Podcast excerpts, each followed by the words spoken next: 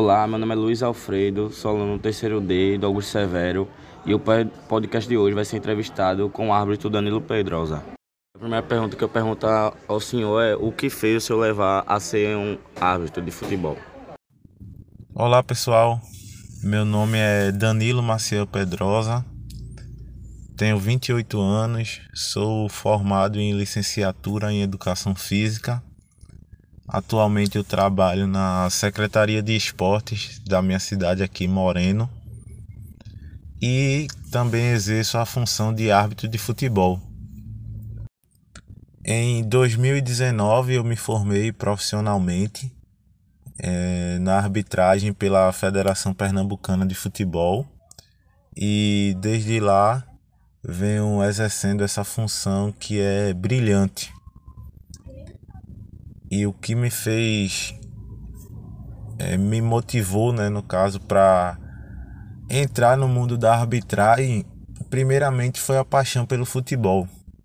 Porque desde sempre, é, mesmo antes de, da faculdade, é, que a educação física proporciona a gente ter uma proximidade muito grande dos esportes, mas mesmo antes da faculdade, o futebol é a paixão. É, nós nascemos já com essa esse gosto pelo futebol e comigo não foi diferente. Por não nunca tentei ser jogador de fato, nunca investi numa carreira de jogador, mas é, sempre quis estar perto do futebol, tá? De alguma forma contribuir com isso. E a arbitragem foi a porta que eu encontrei para estar de dentro do futebol, para estar dentro do espetáculo e vivenciar isso da melhor maneira possível.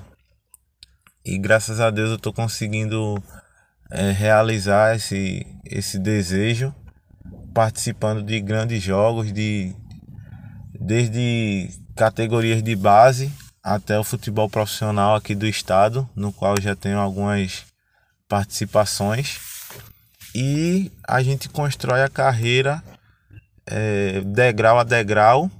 Logicamente que não é fácil, é, principalmente com a questão de, dos erros. Saber lidar com os erros é, é muito importante e muito difícil. Então a gente precisa ter um, um entendimento de modo geral muito grande para poder buscar é, a melhoria sempre e cada vez mais atingir maiores objetivos. Em sua opinião, o que poderia mudar no futebol brasileiro? Com relação às melhorias que o futebol brasileiro necessita, essas são inúmeras. Porém, aqui trazendo para o lado da arbitragem, é, os, os maiores anseios dos árbitros brasileiros agora é a profissionalização que o árbitro hoje no Brasil é um prestador de serviço, tá? Então, todo árbitro tem seu emprego formal, tem sua carteira assinada, seja ele personal trainer, é, autônomo, funcionário público, policial, bombeiro, etc. Cada árbitro tem o seu emprego. E aí a arbitragem acaba sendo um extra, um bico. Nós somos prestadores de serviço, diferente de outros países da Europa, por exemplo, em que o árbitro é contratado, ele tem todos os direitos trabalhistas, tem sua carteira assinada e trabalha, se dedica exclusivamente para arbitragem.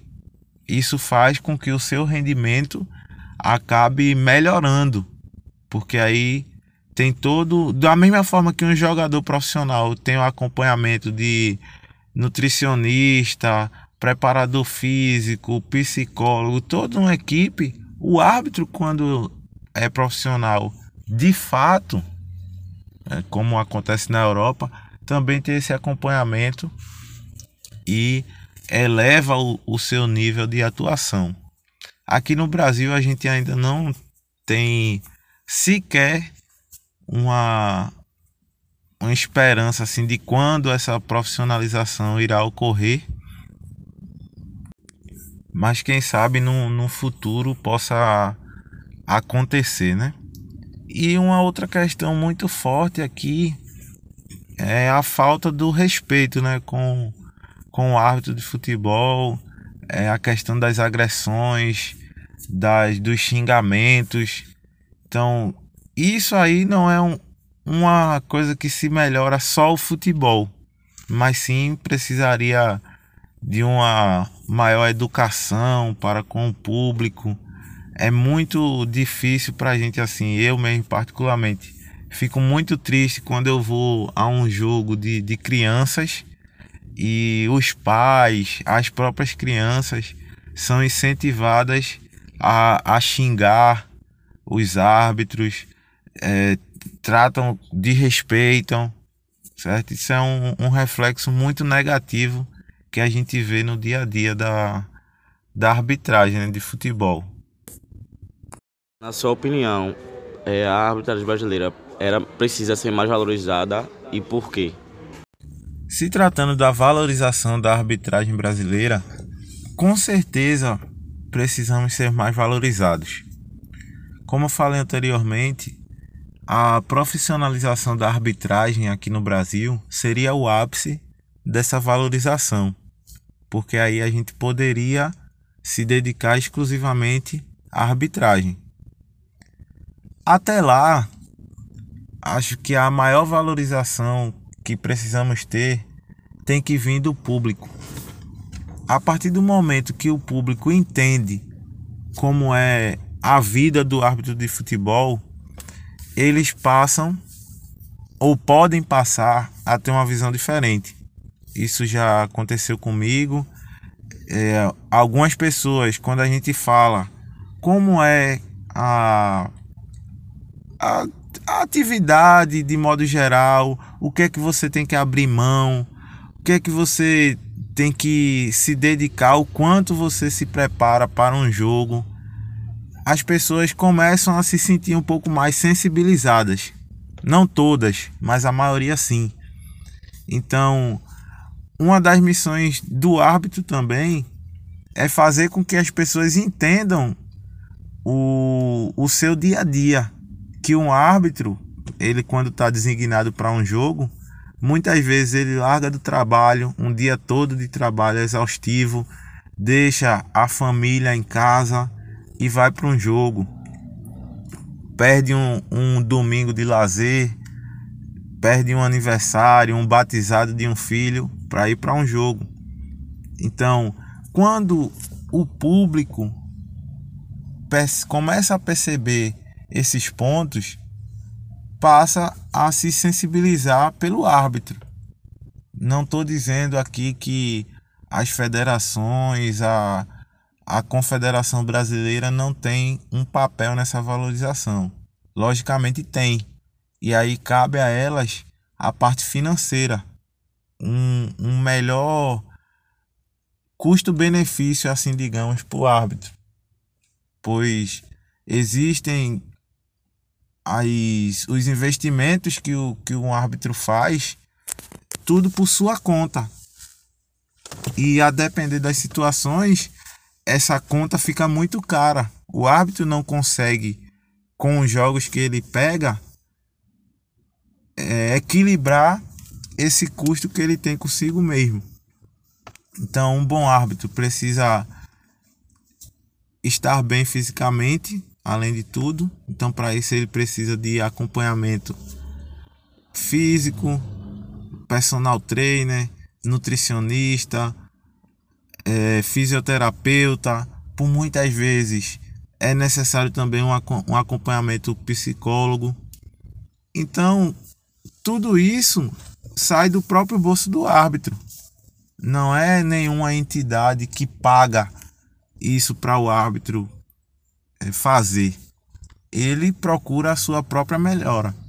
Então, essa valorização financeira também é necessária para que a gente possa arcar com esses custos, esse, esses gastos que a gente tem para melhorar o nosso desempenho.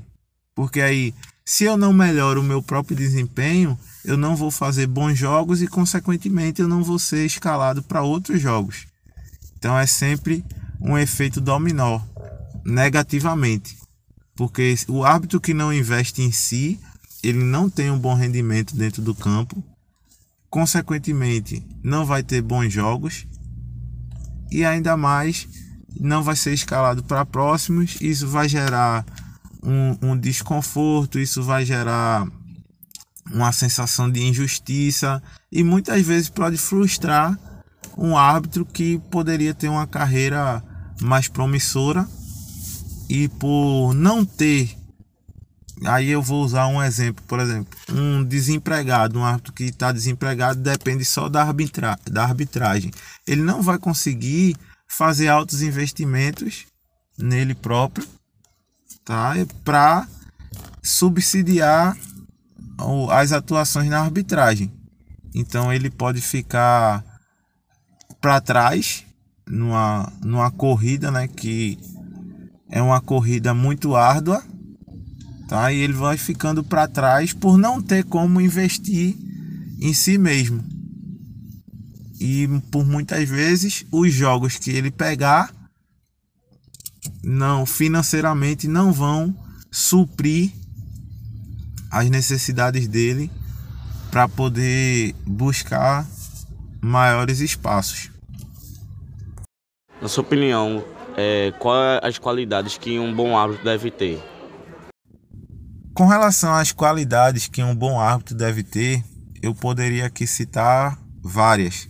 Porém, dentro da arbitragem se trabalham quatro pilares: o pilar físico, o pilar técnico, pilar mental e o pilar social. Físico, técnico, mental e social.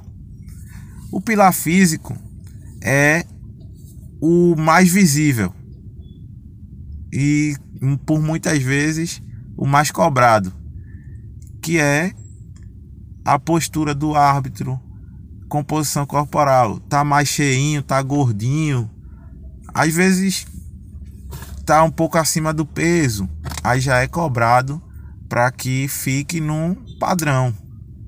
Ah, o futebol não aceita um árbitro gordo, um árbitro barrigudo, certo? Por mais que tecnicamente ele consiga controlar o jogo, é, aplicar as regras, a forma física incomoda bastante, tá? E além disso, o pilar físico ele é quem cobra os testes físicos que a gente executa antes de cada início de campeonato. Antes de, de começar um campeonato, a gente faz um teste físico que é composto por baterias de corrida, tá? E esse, esse teste é o que habilita para que nós possamos participar das competições. Além do pilar físico, tem o pilar técnico, que é o conhecimento de regras, tá? É, o árbitro precisa ser impecável nessa parte de regras, precisa saber de tudo que está acontecendo e do que pode acontecer, porque se acontecer um erro da arbitragem, que aí a gente tem uma divisão, né? Erro de fato e erro de direito. O erro de fato é aquele em que o árbitro estava mal posicionado, não conseguiu enxergar um lance, interpretou errado, era para cartão vermelho, ele marcou cartão amarelo. É dessa forma. É, era um impedimento e foi dado gol. Certo? Esse é o erro de fato. O erro de direito é aquele que o árbitro não conhece da regra. Então, quando o árbitro comete um erro de direito, a partida pode ser anulada. Então, veja a, o peso que o árbitro carrega por um erro. Então, tem que estar tá muito bem é, no pilar técnico, tem que estar tá muito bem em regras, tem que estudar bastante. O terceiro pilar, o pilar mental, é aquele que cuida, digamos assim, da saúde mental do árbitro. Controle emocional, principalmente, é saber é, aceitar quando houver um erro, é saber superar esse erro dentro da partida, porque nós sempre erramos. Agora a missão do árbitro é diminuir os erros dentro de uma partida. Então, quando a gente erra, precisamos ter uma virada de chave muito rápida para não ficar com esse erro na mente e prejudicar o restante do jogo todo. Então, o pilar mental precisa estar tá sempre em dias.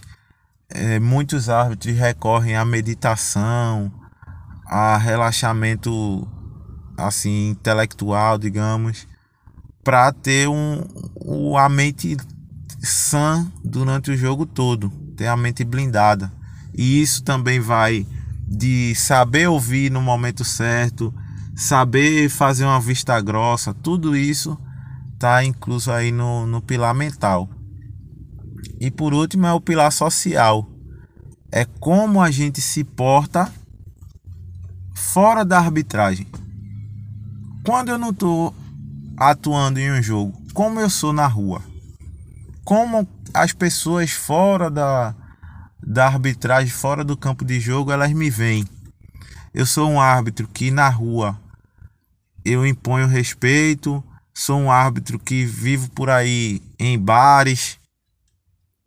É, a, a rede social hoje é uma das grandes inimigas do árbitro, certo? É, ter cuidado com fotos, como se posta a foto, com quem posta, é, ter o maior cuidado com pessoas com camisas de time ao seu redor, o ambiente que você está. Por incrível que pareça, roupas que você está usando ali no seu dia a dia, tudo isso interfere na sua visão enquanto árbitro. Como eu falei, a rede social hoje se apresenta como um dos grandes inimigos do, dos árbitros. Mas aí é ter o controle, né? ter a, o discernimento do que vai postar, como vai postar. E não quer dizer que não precisa ter rede social. Hoje a quantidade de árbitros que, que possui redes sociais é grande. Isso é bom, porque também é, precisamos ser vistos é, como pessoas normais. Muitas vezes somos vistos como vilões e, e tudo mais, isso não existe. Então, o árbitro de excelência, né, como, como chamamos, ele precisa ter os quatro pilares muito bem ajustados. Não adianta ser muito bem fisicamente, ser um exímio corredor, por exemplo, e não aplicar bem as regras do jogo, bem como ser bom no físico, ser bom nas regras e tá trazendo problemas externos para o campo de jogo. Saiu de casa, é, discutiu com, com a esposa ou com o marido e chegou no campo. O jogador que falar um A já, tá, já dá cartão, já tá com raiva. Isso aí precisa ser bem equilibrado. E tantos outros exemplos que a gente pode citar. Então, espero ter contribuído para esse projeto. Parabenizo a, a iniciativa de, da professora Rafaele, juntamente com, com a turma. E assim, me coloco à disposição para tirar dúvidas, para contribuir sempre mais tá? Falar de arbitragem é, é uma coisa que eu gosto muito e, se necessário, passaria horas e horas falando, tá? E espero que muitos árbitros ainda surjam. Quem sabe algum de vocês que estiverem ouvindo essa conversa possam despertar o um interesse também em se tornar árbitro de futebol. Meu nome é Danilo Pedrosa, sou árbitro assistente da Federação Pernambucana de Futebol, famoso Bandeirinha, tá? E é isso. Mais uma vez agradeço a todos e vamos lá, respeitem os árbitros, respeitem as regras e propaguem a paz no futebol. Um abraço. Se encerra mais um podcast com o entrevistado Danilo Predosa. Foi um prazer, obrigado pela sua participação e até o próximo podcast.